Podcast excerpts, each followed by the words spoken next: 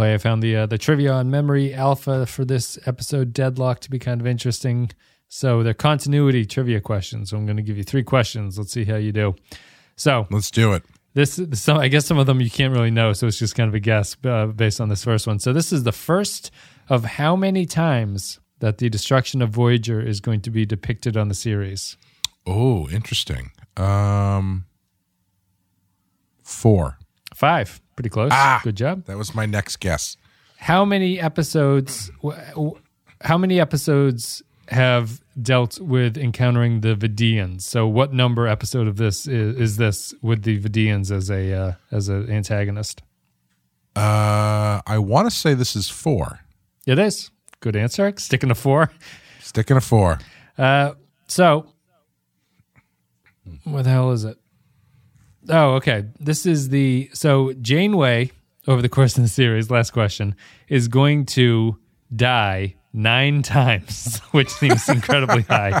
How many times is is this that she's died? What number time is this that she has died? Yes. So, how many episodes has she died in so far? Oh, uh,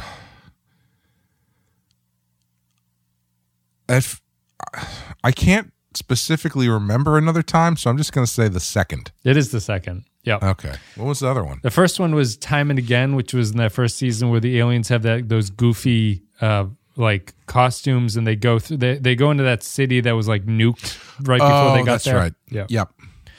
So this is it. The second of nine times, which is mostly impressive. I should have asked you how many times is she going to die over the course of the series because that's more of a strange number. But anyway, I would have said four. this is Deadlock, which is, let me scroll all the way back up to the top. This is the 21st episode of the second season of Star Trek Voyager. 18th of March 1996 was the lucky day that this was born. Written by Brannon Braga, directed by David Livingston, in universe, in universe date 49548.7, which is 2372. In this episode called Deadlock, while trying to avoid Vidiian territory, Voyager is nearly destroyed by proton bursts coming from an unknown source. So, who are you going to call when you got proton bursts all over the place? Um, Deadlock. This is generally regarded as a pretty good episode. Um, we get to the the Wildman baby has been born, so I'm, that's another Yeah, serial plot why- that's been wrapped up in this. Can you remind season. me why it has spikes on its head? She just the fa- husband is an alien with spiky yeah, head. okay. Yeah, that's that's all. I think they say what kind of race he is. He's like a Ktarian or something like that. But Sure. she was not. And just to clarify for myself, she was pregnant before the ship got sent away by the caretaker, right? That's I believe so. Yes. Yeah. Well, wait, how long have they? They've been out there for almost a year, right? Was she? Who's the I, I father? assume. I assume she must. Yeah, because I think don't they have they have that moment where she f- discovers that she's pregnant. I think. Yes. yeah. But I thought in that episode, my my Amy was asking me about it. She's like, "Who's the father?" And I said, "Oh, I think, I think she was pregnant when she left at the start of the series, but I think they've been gone for too long. Although I, I don't remember. I don't know where the father is on this one. I don't know. Seska's father issues are taking uh, priority, I guess. um, yes, this is Deadlock. Uh, I'm kind of searching for a way to get into this one. Um, before I ask you your general thoughts about it, I guess, a good way to go in is that um, you know, as we're so far into Star Trek and so far into Voyager, and we've seen like 10,000 episodes of Star Trek to this point, it's hard for me to watch the series now, especially because we've been jumping all over the place doing Enterprise before Voyager and all the later Star Treks uh, before Voyager and everything. It's hard for me to watch Voyager, and it's probably like an unfair thing to do to Voyager. It's hard for me to watch Voyager and not think about all the rest of the franchise that goes along with Voyager at the same time. And it like it would have been I don't know if it would have been interesting or it would have certainly been different to watch the shows in order going from like their air date order basically to see like how the series developed and how it evolved and everything. But I feel like Voyager runs into um Voyager does something really interesting in this episode, which I found very the episode itself was pretty engaging, but I almost want to jump right to the end. And the ending line of this one is We're in Starfleet, weird is the name of the game. Yes. And and Yeah. I was thinking that like Voyager was Voyager's pretty much as far as the 90s Trek concepts could go, right? Like because they're now at a point where everything just seems kind of like you have to be outside looking in almost in this meta way, metatextual way of just saying like this is how a Star Trek episode is. It's just kind of weird, you know? Like because I, I liked this episode. I thought it was really engaging uh, to watch. I thought I had a lot of fun with it. There are moments in here that we'll talk about that I think are less engaging, but at the end of it, it's pretty hollow in terms of what happens in it. And I was just thinking, like, did they use up all the good stories and ways that you could dig into this in the earlier series before they got to Voyager? Do you know what I mean? Like, is Voyager just left with we can come up with a sci-fi concept that's kind of cool, has some good action in it. You're going to have to do this like decision, but at the end of the day, there's like no core to it because Yeah. the cores have been done already in other shows. Yeah, it does. The ending is interesting because they kind of landfill it a bit. Um, landfill from uh, what the fuck is that movie? That Beer, broke, yeah, beer, uh, beer fest, Beer Fest. beer fest. Um, Where like what actually happens, I feel like deserves a little bit more reverence. But yeah, that last scene is just kind of like Harry Kim going like, "So all my friends are dead."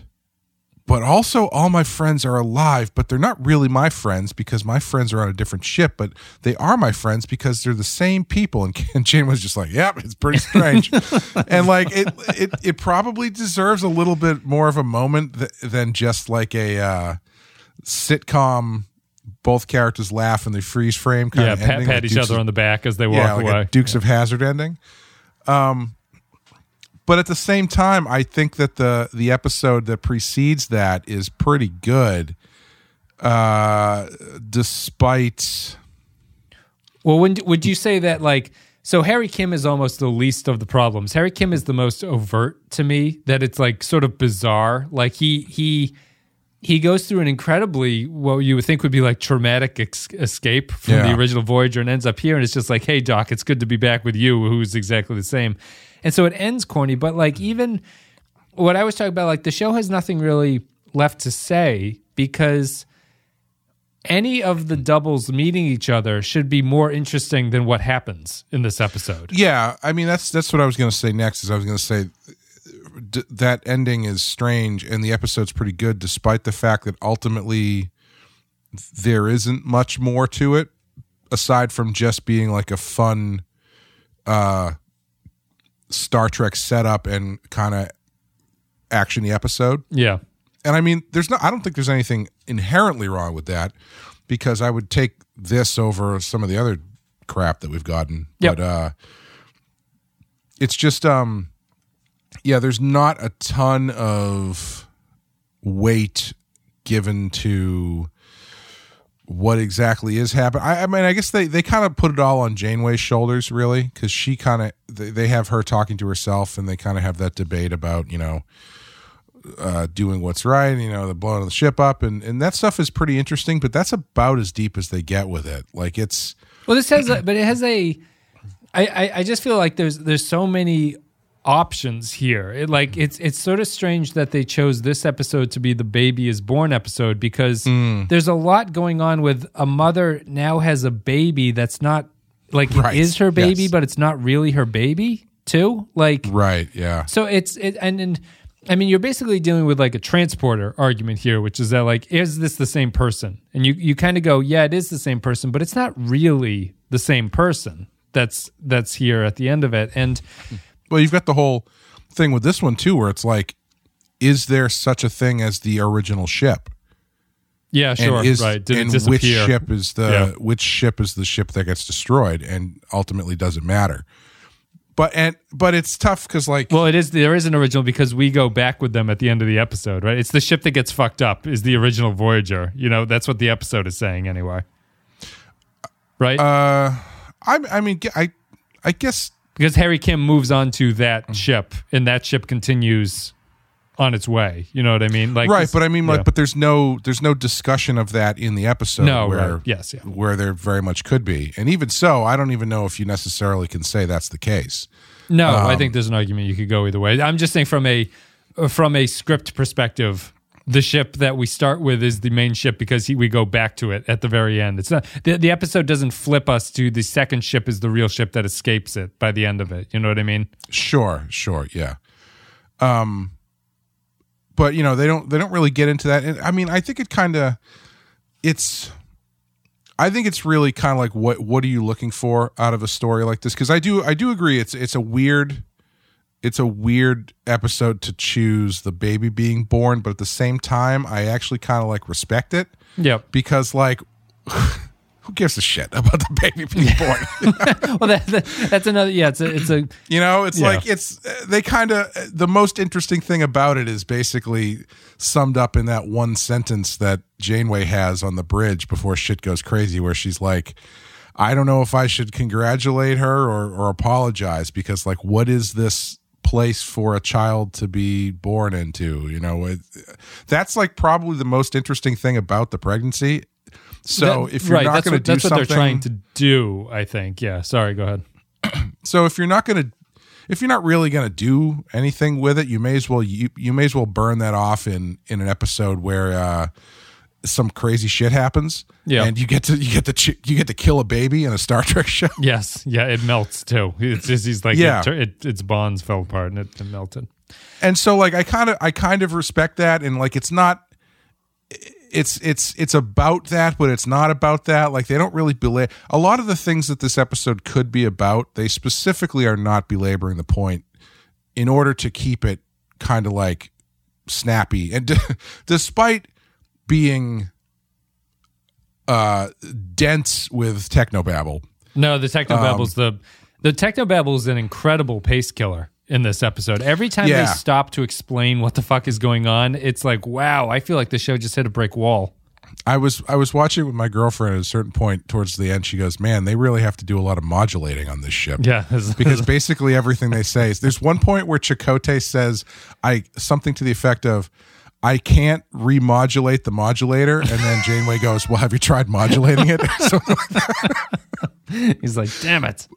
but you know, it's like Yeah. that stuff. I think there's like there's like thirty percent too much of that stuff in this episode, where Yep. it's like I know you have to do it, but it Needs to be I think you can, Quicker. yeah, you can dial it back and like Janeway, Janeway and Torres like have a back and forth like three or four times where it's like just do it twice. Yeah. have Torres say something, Janeway says something, Torres says something, end of end of the the, the situation. Um, but yeah, it's like I, I think they are kind of making a choice where they are choosing the snappy uh, sci-fi uh, mind messing problem over really belaboring a lot of like thematic elements. And you know I, I guess it depends what you want out of it because like i didn't mind that um and I, I don't know if you always have to do that um and so like that that didn't really bother me too much in this because I, I think you could I think there's room to do that, but I think they just made a conscious choice. Like, well, yeah, we got this. Uh, I think you do kind of undercut it all by the, with that last scene because this is another one where I think if you had like one, you get that scene at the end with with uh, Janeway and and and Tuvok, but you know you don't really get a ton out of that scene. Yeah. but I feel like you could have had addressed some of that stuff there, where whether it's the which ship is the ship that survived or you know some of the other weird gray areas that they're dealing with um but then to end it with that with harry kim just like kind of being okay with everything that happened and then her being just kind of like yep that's another day in the life of the voyager chum Yeah. it does kind of take a little bit of air out of the balloon but aside from that i don't really mind the the focus on on pace Cause I um I guess my issue with it is that it feels to me like all the series the series after this and Voyager in particular feel like they they do this more than the early shows did, which is to rely sort of on like the spectacle of the thing. And it's still like 90s and early 2000s television so the spectacle is not incredible. Like i think this episode is good in terms of what the the like ship just um like a disaster on the ship type of stuff can be. I think that this episode is pretty effective at it. I i do think that it suffers.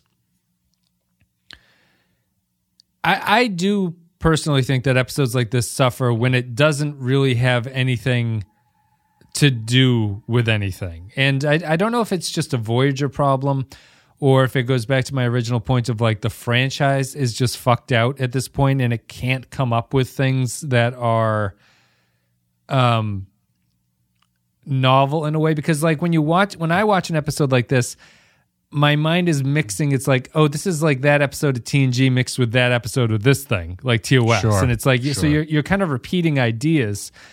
And I find the biggest disappointments to be stuff like the Harry Kim. That's not really discussed. There's no idea about like. There's no. There's nothing really interesting about the Janeway conversation with herself. Like even to the point she calls herself Captain, which is interesting to mm-hmm. me. Like you'd think that they would have a much more interesting personal discussion about what's going on there that the show just isn't equipped to deal with. And the baby is is the other last thing. It's like if you're if you're I think if you're going to have the baby born in this episode uh this was probably like one of the more unrealistic ba- like even outside of Kira giving Bajoran birth which is a quiet like no one can make noise during the birth. I thought this birth process and this sequence was probably even worse where the birth itself doesn't make a lot of sense because apparently the bo- the doctor does not offer painkillers whatsoever in any situation with this woman. Um, he But why do they even he beams the baby have? out. Yeah, why do they even have labor? If I don't know. Just they just beam it out and it's going to be okay. So that that's th- the other weird thing. I feel like they tried to gloss over that a bit when he did his first initial scan, where he's like, "There's no residual blah blah blah activity from the transport," like uh, implying that people It's don't they don't you. like to yeah they don't like to do this because it could be could fuck the baby up or something. Yep. But the like the the baby thing is handled so unemotional. Like a baby dies in this episode, and it's not really a, like a thing that matters Right. at all. And then the baby just comes back, and that's like a horror story. Like like if you end this episode with uh, Ensign Wildman like looking at that baby in the crib, kind of going like, "Is this my baby?" Like, Oh, yeah. you- there's like a weird. Well, that's the the the the urban legend or the uh, the fairy tale of the changeling, right? Where you Right, right. you give birth to your child, and then the baby you take home turns out to not be the baby that not be your baby. Right, It's yeah. like a troll or something. Well, Ray Bradbury had a good story about that too, just about like um, a short story about like parents bringing a baby home and the mother's like something's wrong, like this is not my baby, and everyone Yeah. chalking it up to sort of like um, uh, the the postpartum depression type stuff, and then it turns out to be a little bit more dark and twisted than that. But um, like I just. I don't know if it's Voyager. I guess my point is I don't know if it's Voyager specific or if it's just the franchise is tired at this point because I really I feel on a prior show like TOS, DS9, and TNG, there's something else going on in the background of the show that makes the sci-fi component a little bit more interesting. You know, like like Second Chances, the TNG episode where Riker meets his double, right? That's all about like the life you didn't get to live, you know? And there's like a thing Yeah. going on there, and this doesn't have a thing that you can really log like lock onto. Uh, just because I can't remember the episode that much, even though it's one of my favorite episodes. Uh, Second chances, no, the one where the uh, the Enterprise keeps blowing up. cause and effect. Yeah, is there something else going on there aside from just them trying to figure out what's happening? No, that's just a cool sci-fi concept going Yeah. on. But yeah, yeah. I, I feel like this is closer to that than it is to than it is to second chances though because like again I, I feel like there's a lot of room to get into that stuff you're talking about but I just think that they're choosing not to mm-hmm. whether whether or not that's a plus or a minus is I guess mileage may vary and Bra- the other Braga thing wrote that's- cause and effect too. So it is. Oh, like, it did. yeah. Okay. The, the the other thing about this episode is honestly I enjoy it, but I think I would like it a lot less. I think I think the thing that really makes it memorable is that they do kind of pull a switcheroo on you with the ending because I, I feel like I I at least was going into this episode assuming oh the ship the ship that is I, I wasn't expecting the the nice Voyager to blow up at the end. Mm-hmm. Right. I was expecting the other one. So I that was not the ending I was expecting. And so having that a bit of a switch where it's like, oh, they're actually the one that seems like it's got its shit together is going to be the one that blows itself up. right. Is is a, is a nice twist, but I I I wonder if that isn't really the main driving force of what makes this episode good because without that twist i feel like the rest of it's just sort of like you know i mean the the the whole core idea it's not like this is the first time we've seen a double of voyager they did it like four times in the first season Yeah. Well, so you're saying that you think that the the twist is the fact that Nice Voyager, which is the second Voyager we see in this one, is not the one that gets away at the end. yeah. Because yeah, that- I- was i was not expecting that. See, that, I guess then that that's my kind of thing about like to me a twist would be if that Voyager did get away. Because to me what the script is doing is it's setting you up as the first Voyager is the real Voyager just because of like setting your expectations that this is the crew that you know and they've gone through this thing. So mm-hmm. to me it's almost more startling if you go off with a whole new set of characters at the end and Harry Kim is like the only one that's from the original ship that we started with at that point. sure But you Yeah. it it ends up ultimately not mattering either way because it doesn't really matter in the episode itself. It's just kind of like a weird thing that happens and there's no real good argument in the story that anything should be any different because the ships are exactly the same as each other. Yeah, yeah. I I mean, I, I think that's why it stood out to me is because I wasn't necessarily, I didn't necessarily think that the the damaged Voyager was the original Voyager. Like I think Okay. it's, I think it could go either way. Um, and so like it, I did find that surprising that they played it that way. And I mean they they do. I think what's interesting is they do damage both crews equally. You know, there's the once the Vidiians get onto the ship. First of all, 300 and fi- 300 Vidiians got onto Voyager. That's the, it's the biggest um it's the biggest budgetary constraint I think because the episode makes it look like three Vidiians are slaughtering everybody and it's Right, like what the hell is yeah. going on and to the point where um Tuvok is like the first person to get shot and I thought it must be some kind of plot that they're hatching that Tuvok set himself up to be shot because there's no way he can go down that quickly. Yeah. and I was surprised. I wish they had done something differently to just like show that they were dead. Like like have the the blasts be more violent or something. Yeah, but they have to I- harvest I- them unfortunately, right? yeah i wasn't i wasn't thinking i, I the, the, that's the problem on star trek is every time so unless you get the star trek 2 phaser blast where you just fucking disintegrate into nothing Yeah. i always think oh i assume they must be stunned like you never Well, the Vidiians have an out, right? I guess it's just too clean, but you could have Vidiians just pulling body parts out, you know, like that kind of a thing. Like That's true, You yeah. you could show a a sort of like uh, that death is happening because I I actually thought one of the weirdest strengths of this was that the Vidiians are actually kind of frightening in this episode. yeah oh yeah. they were really scary despite looking like the california raisins Yeah, but they're like um their thing is terrifying. Like boarding ships Yeah. and just doing this is a very scary was- idea. this was the creepiest version i've seen of them Yeah. is is actively seeing them uh, boarding a ship and like harvesting people i mean it's not entirely the way they do it's not entirely dissimilar to like the borg or something Right. but it's it's still pretty creepy where it's you know they're actively like oh yeah we can get this guy's pelvis all right take Yeah, the pelvis out right, like, yeah. ugh. Um, very forget what we were dehuman, very dehumanizing for them. But yeah, I I I, I, I liked the Vidiian angle. I thought that they were pretty effective, and I like th- th- to me uh, that would that makes it feel like somewhat of a twist. There is that that's the ship that gets. Uh, you know, it's through the plot mechanics of whatever the hell is going on. That's the Voyager that actually sees the Vidiian ship for some reason. You know, and yeah I, I guess that's what made me think that the original voyager was the one that blew up okay, is be- because they are the ones that actually engage with the Vidiians because they don't they don't try to put any sort of uh, parameters on why the Vidiians can only see one of them. No, they don't explain it. No. And so I just I'm, my mind just went to oh they they're the ones who are engaging they must be the original ship. Makes sense. And I and I do think that's a bit of a of a of a misdirect because it makes sense to think that um and so to see that ship be the one that actually just gets destroyed is a little bit surprising, I think. Yeah.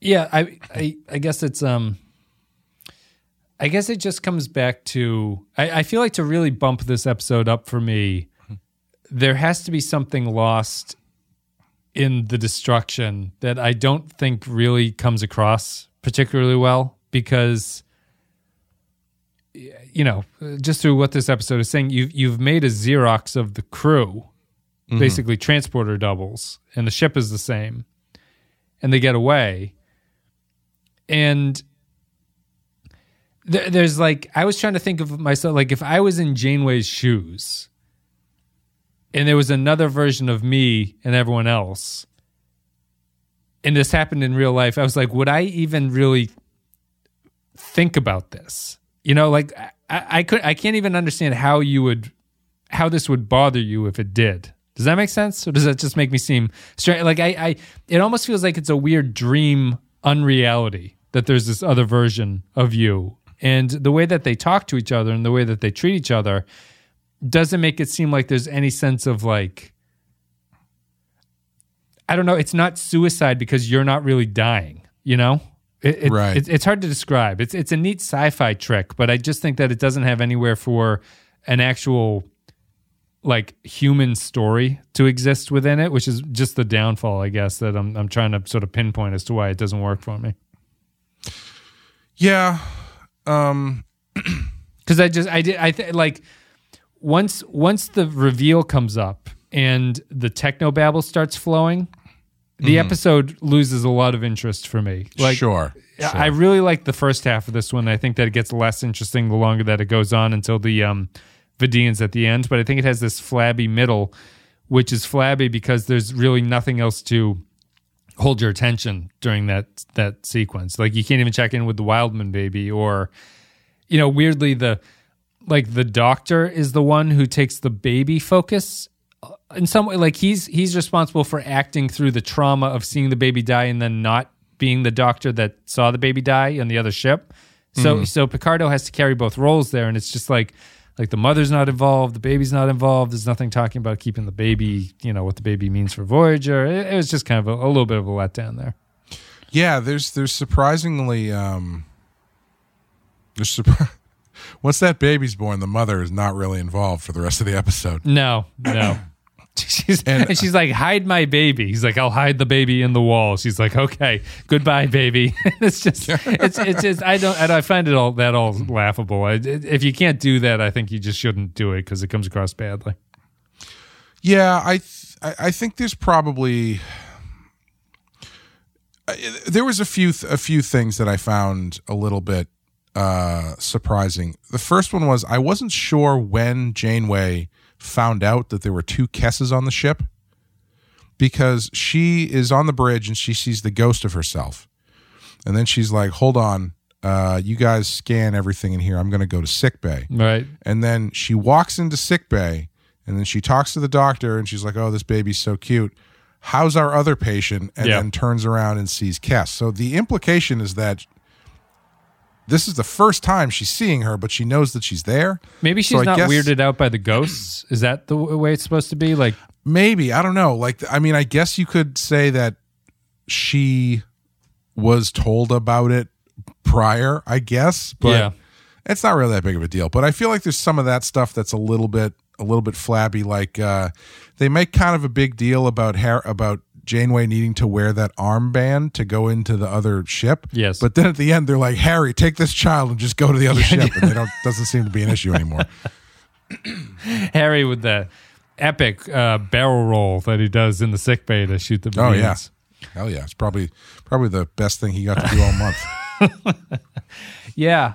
I, um, Also, does this does this work on Timecop rules? Is that what the Kent State experiment is implying that the you can't like if if two objects that occupy the same space touch each other, like they both explode or something. Yeah, they drain each other's antimatter or something, right? Yeah. That's whatever this is happening on the ship.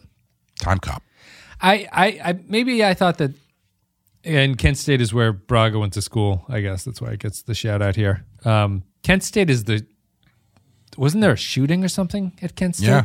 Four dead, in Ohio. Yeah, okay, that that is that one. Tin right. soldiers and Nixon coming. Finally on our own. Finally on our own.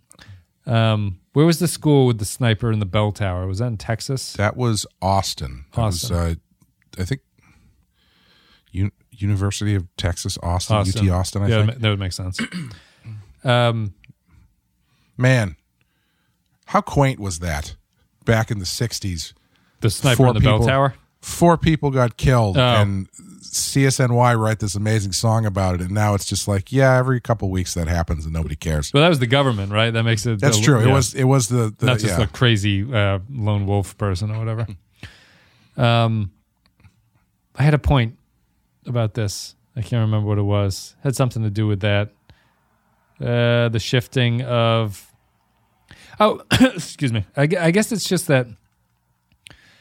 I I person I think that the the center of this episode it's weird because it would be another suicide episode after like a string of seven suicide episodes but it's like the Yeah. the the the decision of which ship should go to me feels like the most interesting part of this episode and it's interesting because really here it's just that one ship is fucked up and the other one is not fucked up. Mm-hmm. So i i don't know if i would fi- if i would change that or something but to have to have the solution be that only one of these ships can survive and how do we pick which one when all things are basically equal mm. outside of that? Maybe there's something there then you don't get the cool explosions and harry kim falling out in space and stuff like that and hogan getting his face blown off or whatever but i don't know.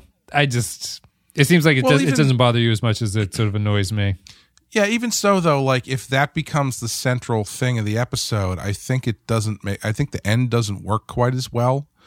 Um, because then the whole discussion becomes about okay, one of these ships has to, to to get blown up. And I mean, I guess there's more there ethically to talk about.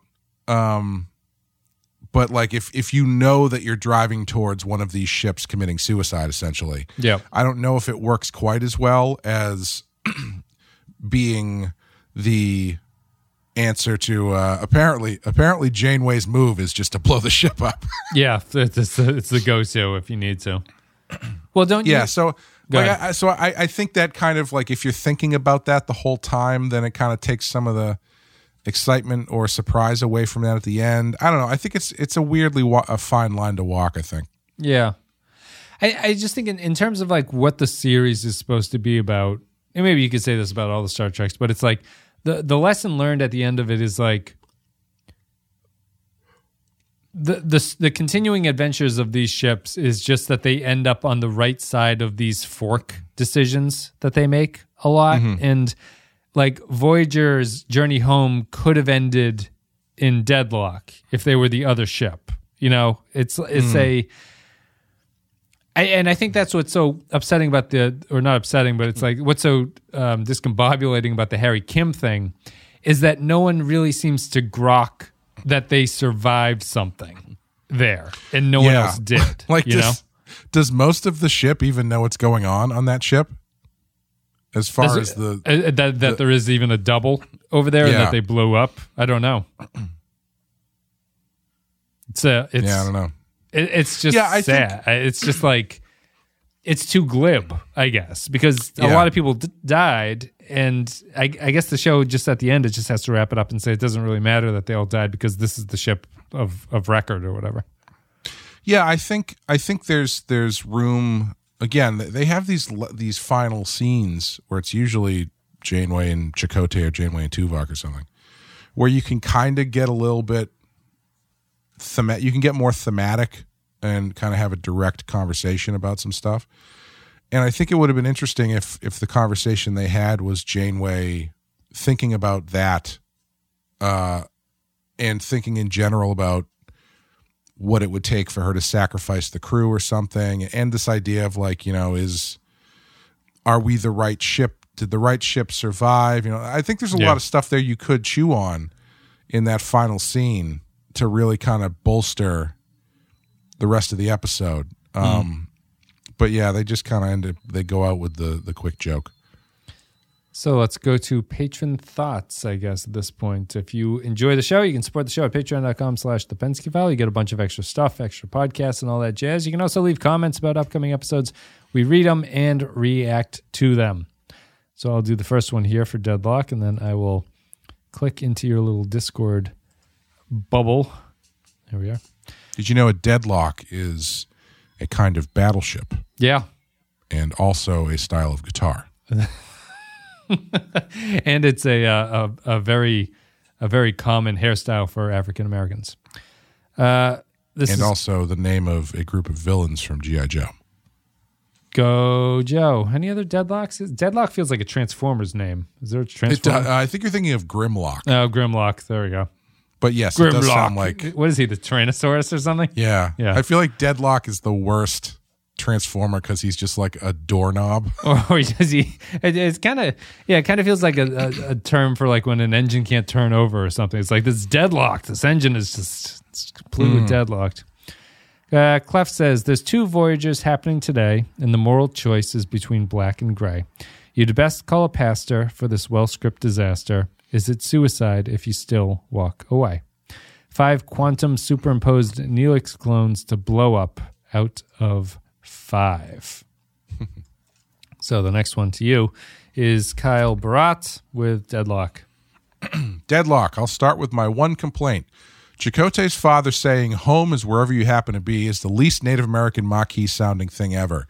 But everything else is great, using a season's worth of sparks on an episode with great urgency. It's well directed and well written, with this kind of sci fi ship disaster episode being the flip side of Braga's specialties after the biological weirdness of Threshold. Janeway's scientist nature is again prominent, and there's no straightforward reset button with alt reality Kim and Naomi replacing their dead counterparts. I do think fans make too much of the Harry thing, though, because yes, this is kind of a different Harry, but he's only different in that he spent a few hours on a duplicated ship. This isn't a Tom Riker scenario. Fuck it. The first five out of five. Hmm. and it does, the saying the saying from Chakotay's father does sound like something you'd buy that's painted on a piece of wood from Yeah. TJ Maxx. Yep. The bargain bin. Home is wherever you happen to be. my um my mother-in-law had one that said backdoor friends are best and I was just like this is the most inappropriate thing that you have bought from TJ Maxx I can ever see. Um let's see here. Any other part about f- There's also a um there's a DS9 episode. I don't know if you remember it if you watched it where um O'Brien is time shifting and the the alternate version of O'Brien comes back to his reality at the end because the real O'Brien dies in the other universe basically. Yeah, that sounds vaguely familiar. Yeah, so th- there's that too. So it's not an uncommon thing that uh, hasn't happened before.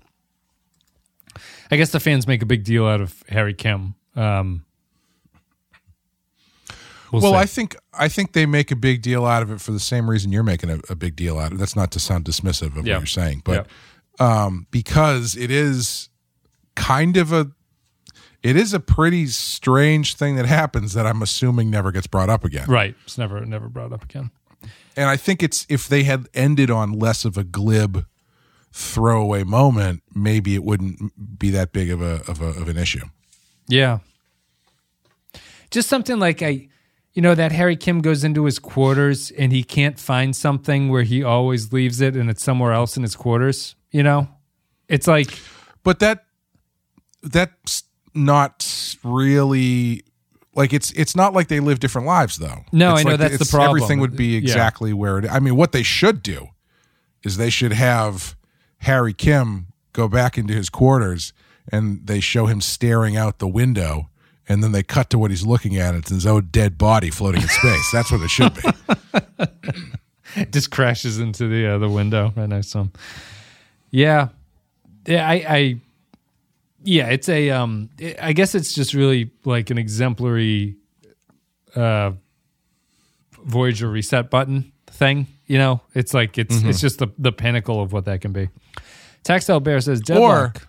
Sorry, or I was going to say like if they if if uh, Tom Paris had been killed on the other ship earlier in the episode to the point where Harry could experience that Okay, for him to come to the other ship and, and Paris to be alive again, be like, you know, that give him a moment there where it's it's it's kind of setting in what's going, you know, something like that. Yeah. yeah, yeah. It's a good um you know, if the show is focused on character, it would be a good way to examine how characters might take their friendships for granted and stuff like that. Like th- there's something about the fact that you you get a redo sort of that should probably be examined here for Harry Kim, but it's not. Yeah, I think uh, you know one of the things I will say this show is starting to do that is lining up with Enterprise a bit, and no, it's not quite as bad as Enterprise, but it's it's on that road. I think is kind of wasting their cold opens. Yeah. And this is a long cold open, and a good portion of it is Neelix talking to uh, pregnant Wildman, lady, Ensign Wildman. Wildman. yeah. about fixing X, His Y, shit. and Z. Yeah. yeah, and like if if they had if they had done something where it's like you start on Harry and Paris getting into some sort of argument about Yes. something, Yeah. And then you know during the course of whatever, first Harry dies, and you're like, oh shit, and then the, on the other ship, Paris dies, but they both had that same argument, Right. Yeah. and so then, you know, you come back and now you've got a situation where on on Paris's ship Harry died, and on Harry's ship Paris died, and now they're like, maybe we should kiss. Right. Yeah, there's something there. You know that there that's a way to that's the way to set it up, and it is a very it is a huge colossal waste of a cold open, unfortunately. Uh, Taxel Bear says the episode where Harry Kim definitely and absolutely dies. They never bring that up again, and I'm not sure whether I like that or not. However, it does raise the question about saving Harry and baby Naomi was acceptable just because they were needed as replacements, as opposed to trying to save as many crew members as possible, like a second Neelix. It's true. The uh, the person selected to go over is the Harry uh, like Janeway selects Harry Kim in front of a lot of people on that on that yeah, ship. there's You know, really there's really no no explanation as to why she picks Harry. Uh, well, does she is she aware that the Harry Kim over there is dead, or is she not? I I don't know. I don't think she is. oh, I thought she knew because she's like, we need to send the replacements over there because that's where the baby's going too, because she knows the baby's dead. Yeah, I mean, it wouldn't surprise me if if it comes came up and I just missed it. I mean, that makes sense, but still, it's it seems kind of weird that she's like, everybody stay except Harry. Yeah, why Harry, don't you you get the hell out of here, Harry. Do you think Harry knows that he's dead on the other ship? Like, do you think they tell him when he shows up? Like they would have to, probably, right? I To think he must know. Right. Yeah, I think he. Oh, It's all just the weirdness. Like when he first shows up, uh, Torres is like, "Harry, good to see you again." Like she just watched him Mm-hmm. die, and she's like, "Well, here's here's his clone replacement that'll work just as well." It, it's Yeah. a it's a little odd. Uh, the next comment is Ria Lavi. I might be mispronouncing this name, but I'll send it over to you anyway. Deadlock, a TNG style sci fi mystery episode done well. Janeway is great here, but too much technobabble and cheesy dialogue as per usual as per usual for Voyager. A very rewatchable episode, despite the surprising twist at the end. It would uh, it would have been better for the show throughout its early run to focus on the creepy Vidiians and not the crappy Kazon. Four replaceable ensigns out of five. Yeah, I honestly I wish they. I really just don't like the Vidiians makeup. It's No, just it's I don't know. It's I understand like the concept they're going for, but it feels like it needs another draft or something to really be something that's iconic instead of just looking like Clayface mid transformation. I don't know. Maybe that's the point. I don't know. Yeah, the weird thing to me, I don't mind their makeup. The weird thing about them to me is that their clothes are always very well put together. You know, so it's this Yeah, startling yeah. thing where they have like this mushy face, but their clothes look okay. Um, it might not make sense for them to be wearing rags or something, but it seems more like in line with them that they are just like completely falling apart or something. I- Mm-hmm. I, don't know.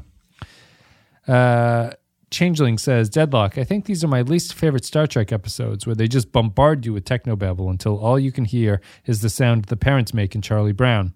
Although, one thing that gives me a chuckle is when Harry Kim dies, I like to imagine him thinking, why didn't I just stay back on Earth when I traveled to that other timeline? I had a decent job, a hot girlfriend, and for what? So Tom wouldn't be a bum living in a French pool hall. Oh shit, there goes my grip. Two, I'll blow up I'll blow up my ship to save your crew. No, I'll blow up my ship to save your crew out of five. Uh, this is a short one. I'll read it. Eric McGowan says Deadlock, a strong episode from the second season that usually gets praised as one of the best of Voyager's episodes. I wouldn't go that far, but it's pretty good. Now, were the duplicate Harry Kim and Naomi Wildman really replacements, or were they only the original timeline crew members to survive? Four out of five. Point extra G is the next comment, and I'm going to send it to you right now. Deadlock. With the two Voyagers, one beat to hell and one not, you are instantly lured into thinking that either the undamaged Voyager will be the one that survives or that they'll somehow merge into a complete Voyager. So the twist that the damaged Voyager is in fact the survivor is a great subversion of expectations. This is a really entertaining episode built off of a unique sci fi premise, and Anomaly of the Week episodes can still work when written well and add another tally to the number of times that Harry Kim has died. Has he died more than? Oh, I guess he died when they transported him. Yeah, in From- afterlife episode. Yeah. Jaron Hatch says Deadlock, watching Kate Mulgrew get into a split screen acting competition with herself is worth all the technobabble and plot absurdities combined. It's kind of emblematic of both everything great and silly about Voyager. I, I will say the green screen is just has to be blocked awkwardly where it looks like they want to kiss each other. Yeah. other. Why were they so close? Yeah. Like there's nobody else in that room. Just for that effect, I guess, right? Because you could more I easily just shoot it where they're standing apart from each other and make it look more like cinematically interesting, I guess. I don't know. Yeah, it seems like it's a waste of money to do it that way. It does. because I mean it's got to be ex- it's got to be expensive for that show to do that effect. So I'm I'm surprised they didn't just do that effect once, like and just time consuming. You know, it's like one of those little margin for error things where the actress Right. Mm-hmm. has to stand exactly right and stuff like that. And it's just I'm sure there's it. timing timing built timing. into it for lines and stuff. Uh, TNG would have turned this into a philosophical allegory. DS9 would have focused on the existential consequences for its characters, but Voyager decides to literally double down on the wackiness just because it can. It's ultimately fairly hollow and meaningless for how epic the stakes are, but no one pulls off hollow and meaninglessness with the same gusto and flair as Star Trek Voyager. Three. Po- I like uh, Jaren's comment here.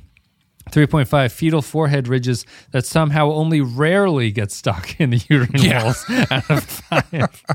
I know with that baby with that uh, Razor blade face. razor blade. Why wasn't the idea? Why don't we just when it's time we'll transport the Yeah. baby out? like there is such a thing as a scheduled C-section. Yeah, it's I. The doctor's just been torturing this poor woman. Remember, she came in in an earlier episode. She's like, "My back hurts. I got sciatica." He's like, "Fuck it, like just get through it. You're strong. You don't need medication." They live in the the future where they can, you can get any kind of uh, non addictive painkiller to help with her pain. Aaron Million says deadlock.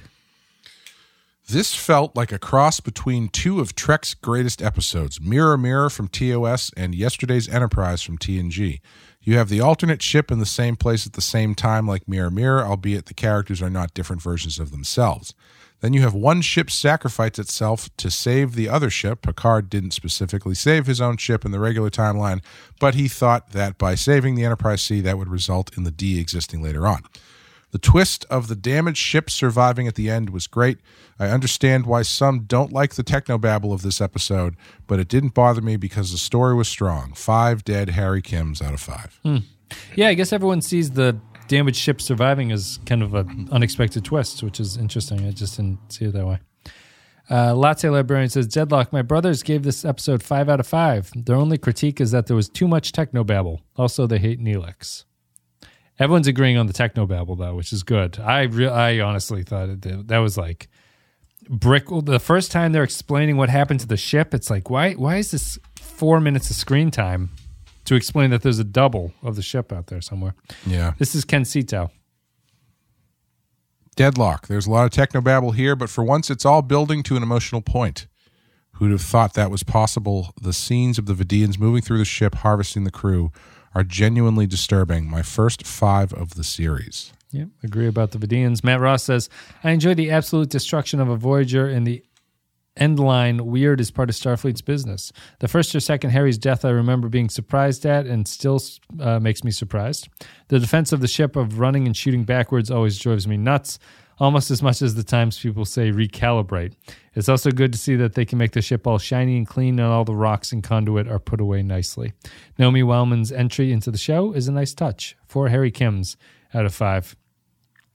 The running with the phaser did make me laugh because it's like, you know, I don't know. I just for some reason, if you picture people doing that with actual guns, it's like remarkably dangerous how they're shooting their guns as they're running running down the hallway. But Artorias with our next comment. I'll just read this one. They it's easy. they always too when they fire phasers when they're running. It's like obviously they need to do it in special effects, so it's like a very it's a very uh, steady l- beam. Yes. Whereas like if you were running and you were firing a phaser, it would It'd be going like all the, over. It'd be like the Ghostbusters in the ballroom, just Right. blasting everything. Artor- yeah, that's um. I think we've talked about this. Why don't they just hold the phaser down and point it like a laser pointer to like hit things? Because there's no Right, there's no reason to really aim at stuff. You just kind of like strafe like your Cyclops, I guess. Yeah. Um, that was always something that um. Do the X Men comments uh, comics ever talk about that enough that like the greatest thing about Cyclops is that he shoots at whatever he's looking at, so he can't miss. You know, Right. Yeah. his accuracy must be absurd. Must be absurdly high. Yeah. I wonder. You know, I don't know if there's any like recoil Mm. to his blast though, so that might be part of it. Where maybe he's got to like. But yeah, you would think that. You know, he doesn't. He would never miss. Or is it just driven by it comes directly out of his eyes at a 90 degree angle and no matter what he's looking at is it just depends on what his eyes are facing, you know? Does that make sense? Like it's not like a it's not like an a uh, an iris thing or a like the, the the black part of your eye is not the point that that shoots the the beam out of you. Oh. I see. I see. That's a good question. I actually don't know. Artorias says, when you're down in the hole and you think things just can't get worse, they do. I wonder if this episode would have been even more impactful if they let the people who died remain dead. Then follow it up with another episode of the ship trying to get back to working order as if this was on another network today. Cough, HBO, cough. I could see them, uh, I could see them Geo, Game of Thronesing the crew. I guess it's Game of Thronesing the crew. But the only long term effects we see from this is the recognition of what lengths Janeway is willing to go to ensure the safety of her crew. When you introduce challenges and stakes, it loses some of the impact when the outcome is always predetermined. There has to be struggle and sacrifice for the meaning to be more impactful than and overcoming eh, when overcoming adversity. That being said, it's a good episode overall. Three replacements out of five. Royo is our next comment, and I've sent it to you post haste. Deadlock, the last Jedi. he talks trash about Last Jedi, so you, you can handle this one. The Last Jedi of Voyager episodes subverts expectations pointlessly and doesn't follow through on any of the consequences. I admittedly liked this episode more before The Last Jedi ruined the whole ruined the whole subverts expectations for no reason genre for me. TLJ ends apocalyptically uh, with the resistance practically wiped out and the war over just as Voyager limps away half destroyed. But the next movie slash episode, none of this matters.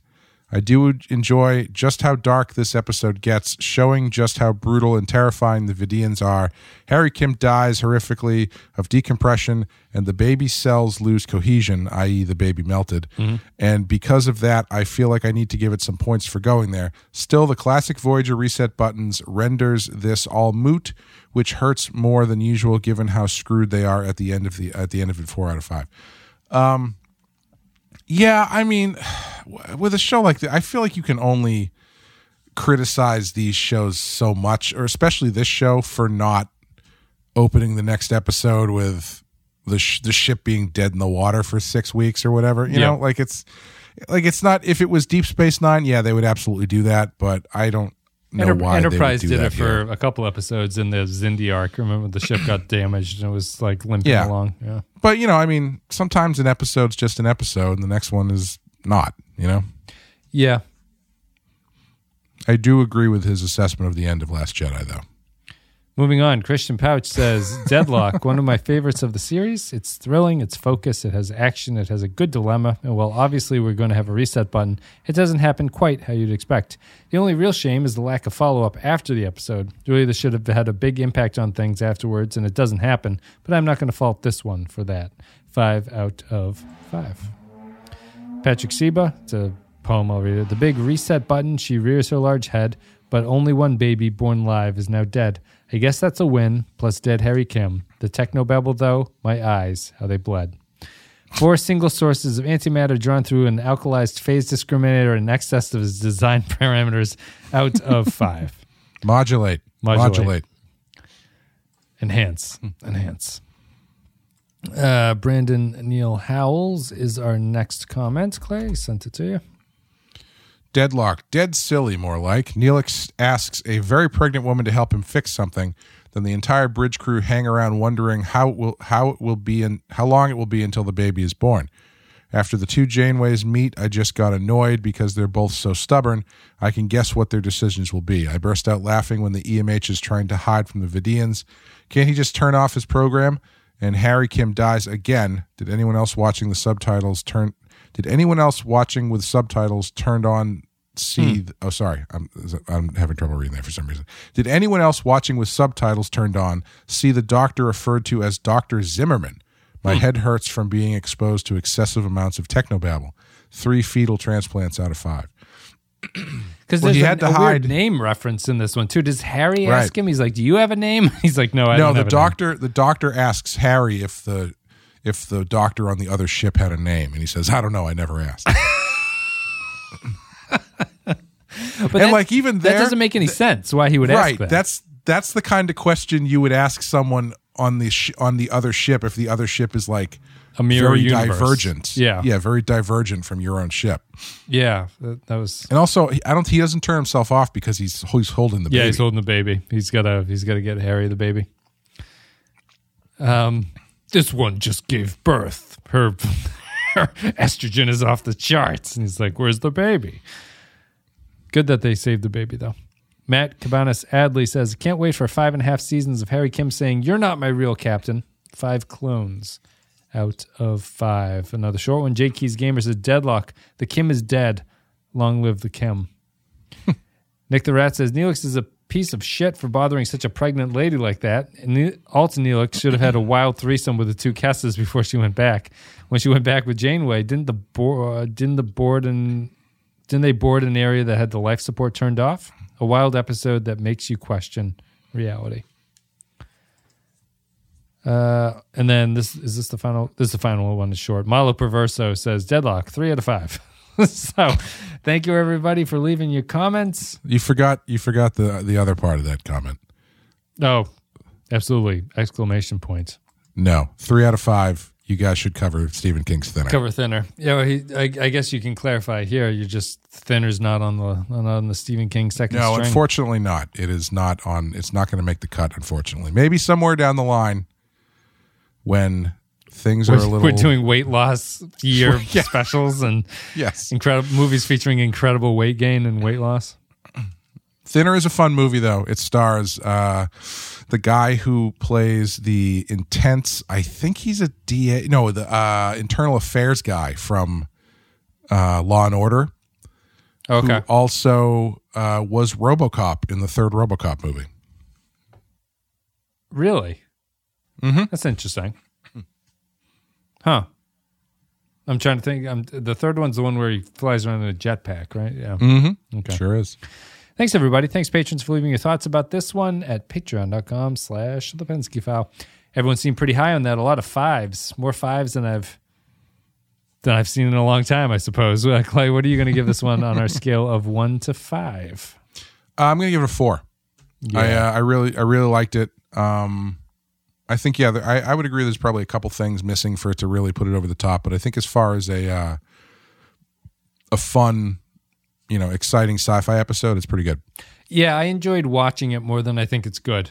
Uh, for whatever's that, that sure, that's, that's yeah, okay, I can see that. like I, I, I it's a four for me too. Um, I I was pretty especially the early. I, I really like the opening. At the, like the ship really feels like it's falling apart in this one. Uh, I think they nailed that, that whole aspect to it. So I, I really like the early stuff. But once the technobabble sinks in, and then once there's no nowhere else to go, I think it falls down a little bit too. So it's not an all timer, but I did enjoy it. So I'll give it a four, and I think that it's um it's certainly an easy recommend for other people. I think just because of the way that it, it watches. So.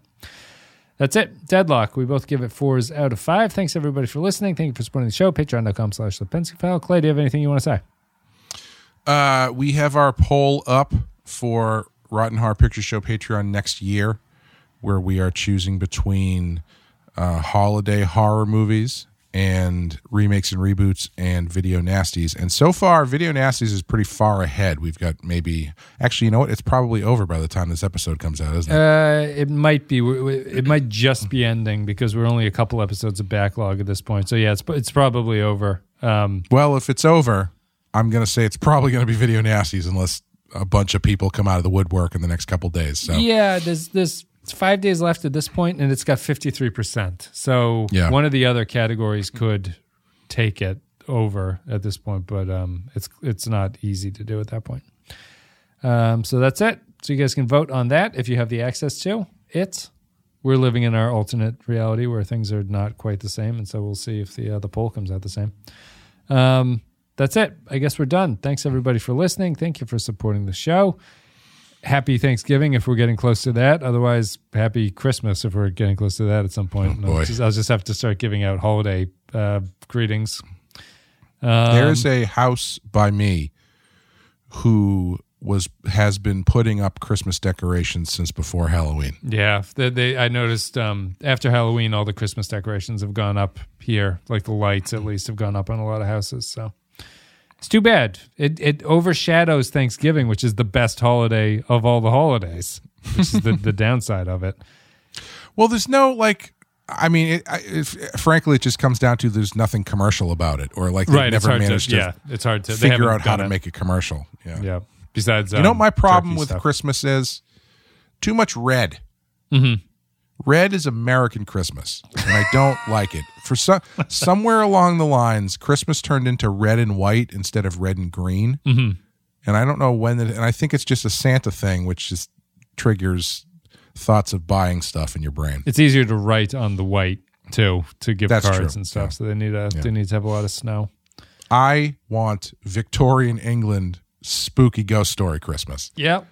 That's Yep. green, a lot of green, and a little bit of red. A little bit of red, some some light yellow lights just sprinkled in there, just a dusting of lights on top of Mm-hmm. it. Not those big bulby color bulb things. Not those. The kind of Christmas they celebrate in the Nexus. That's right. I want I want a color correction that's gone wrong with just blue overtones on my Christmas. and just looking at everything, it's slightly blue. All right. with Whoopi Goldberg inside a Christmas ornament on my tree. Well, we just had that Q episode where Q was inside or was holding the Christmas ornament, right? The ship was like a Christmas oh, that's right. ornament. Yeah. Um, all right. I guess that's it. Thanks everybody for listening. Thank you for supporting the show. We'll be back next time with the next Voyager episode, which I think is um, it's two back into kids innocence. I think it's called innocence. Excuse me for yawning. So we'll see you in a week. Bye.